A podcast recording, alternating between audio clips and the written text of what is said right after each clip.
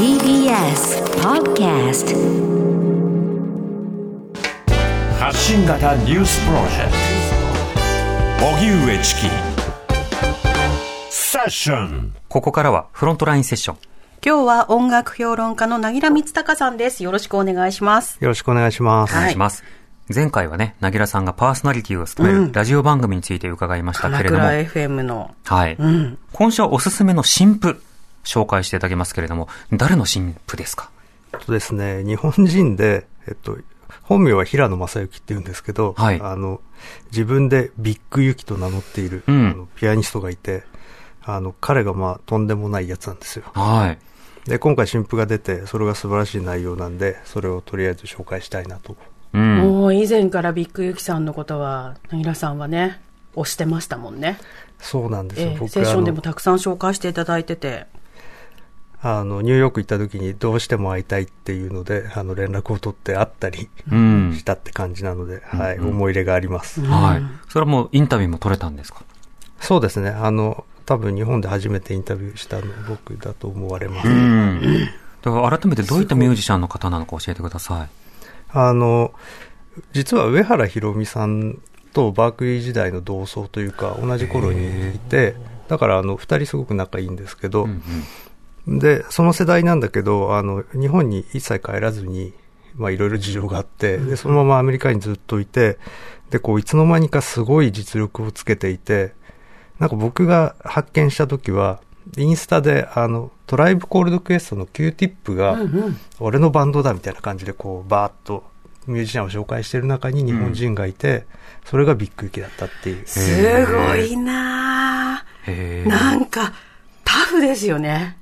なんか、アメリカに居続けられるっていうだけで、どんだけタフなんだと思うけど、それはそうミュージシャンで。うん。いや、なんか、あの、この人日本人なのかなっていうぐらいハングリーな人で、うん。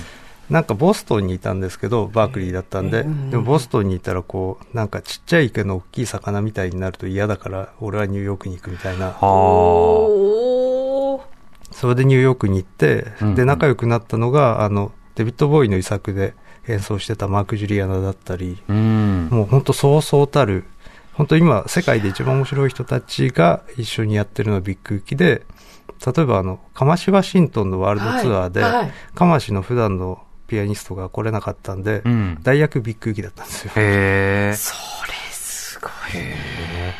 で、今はあの、アントニオ・サンチェスっていう、あの、映画のバードマンってはい。たじゃないですか。あれの音楽をやってたドラマーがいるんですけど、うんうんあの、彼の新しいプロジェクト、今ビッグユキがキーボード奏者で。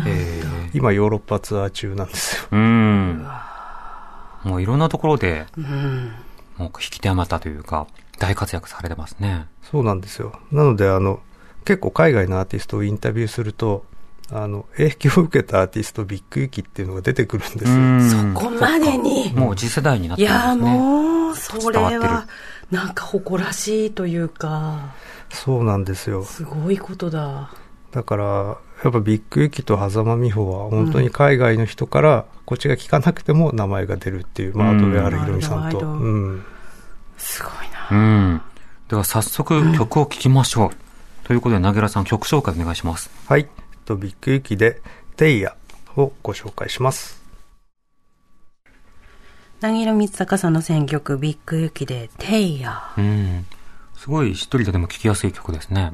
あの、もともと子供の頃からクラシックのピアノをやってた人なので、うん意外と、あの、まあ、なんか、所属してるコミュニティは割とヒップホップ寄りな感じなんですけど、えで、本人のキャラクターもこう、ビジュアル的には LDH にいそうなぐらいの感じですけえど、うんうん。音楽やると割とこう、メランコリックだったり、そう、メロディアスだなと思って、いい曲。そうそうなんですよ。このビッグユキさんはかなりアウトプットというか、音楽以外の発信も積極的にされてるんですか？そうですね。あの、なんか普段彼が活動しているコミュニティがそのカマシワシントンだったり、うんあとそのトライブコールドクエストのあのラストアルバムから参加してるんですけど、それが結構こう人種問題に対するメッセージがかなり含まれてる曲で、あアルバムで、なんかそういうところにずっといたのもあって、やっぱブラック・ライブズ・マターとか、うんそういう時には結構こう、あの、自分のコミュニティのことっていう感じで、うん。それを日本語で発信してたりして、自分ごとなんだろうな。うん。でもそのアジア圏から来たっていうのは、じゃあそういったルーツやバックグラウンドも、インタビューなどでこう発信することになるわけですか？そうですね。あの、新作のインタビューやったんですけど、うん。その時とかは、やっぱりこう、あの、ブラックコミュニティにいるけど、自分はアジア人で、うん。はい。あの、こう、共有してない物語っていうか歴史もあるので、なんかその辺はどうなのっていう話をしたら、うん。やっぱりあの、その、他人の文化を演奏するってことはすごく考えるし、そのためにはやっぱり勉強しなきゃいけないっていう話とか、うん。で、やっぱそういう話で、その上で、やっぱり自分は違うところから来てるので、あの、ちゃんと歴史やスタイルを勉強した上で、違うものを出さなきゃいけないっていう話とかをすごいちゃんとしてて、うんだからそういう意味では、こう、あの、やっぱそのコミュニティの、ううん、んどっぷり使った人なんだなっていうところが分かりましたね。遠慮をちゃんとリスペクトにね、変えてるんだなって今の話聞くとでもね、や感じる。っぱりリスペクトと還元っていう、どうやってそこにカルチャーに貢献をするのかっていうことと、あのしっかりとルーツに対して配慮をしているっていうことなどを問われると同時に、でも、そのさらにそのアジア系に対するまあステレオタイプとか、うんいろんなものと向き合わざるを得ないということにもなりますもんね。そうですね。だからやっぱりなんかその、アメリカでアジア人がこうどういうふうに扱われてきたかっていうことも彼はすごくチェックをしていて、うんその勉強中だっていう話をしてるし、一方でやっぱり自分はこう、あの、教会でゴスペルを演奏して育てられたっていうう、ん。カルーツも、そうか。あの、やっぱそういう黒人たちへのすごい恩もあったりして、うんリスペクトもあってっていうので、なんかそういうこう、いろんな葛藤とか悩みみたいのがあって、なんかでもそれがこう、いい形でオリジナリティにつながってるのがビッグキの音楽って感じがしますね。うん、すごくそう思う。だからこう、感情に押し寄せてくる、なんか音ですよね、ビッグユキさんの音って。うん不思議と。なんかぐわーっと持っていかれるっていうか。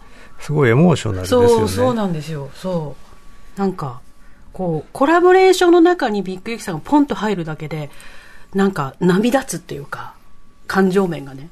アメリカのシーンにいるとやっぱり自分はこう、あの、外から来た人で、うんやっぱちょっとその中ではノイズみたいなうん部分があるっていうのをすごく意識してやってるみたいですね。んで、やっぱりそのノイズ的な自分を求めてくれる人のところで音楽がやりたいっていう話をしてますね。そうですね。より聞きたいという方もぜひチェックしてみてください。ね。さて、なぎらさんお知らせなどはいかがですか、ねはい、あの、えっとですね、まあ、ブラックコミュニティの人たちも結構入ってるんですけど、うんあの、スナーキーパピーっていう、はいあの、バンドがいるんですけど、グラミー賞をいっぱい取ってる。うんうんで、あの、ビッグイキのバークリー時代の同窓の小川啓太もバンドメンバーなんですけど、そのスナーキーパピーのマイケル・リーグが運営してるグラウンドアップっていうレベルがありまして、はい。あの、そこの世界で初めて作ったコンピレーションアルバムっていうのを日本企画で、あの、今度出すことになって、あの、グラウンドアップミュージック×コアポートっていう、それの、あの、選曲と解説を担当しました。わ、はい。楽しみ。じゃあ、アルバムをぜひ皆さん聞いてみてください。はい。なぎらさんありがとうございました。またよろしくお願いします。はい。よろしくお願いします。荻上チキ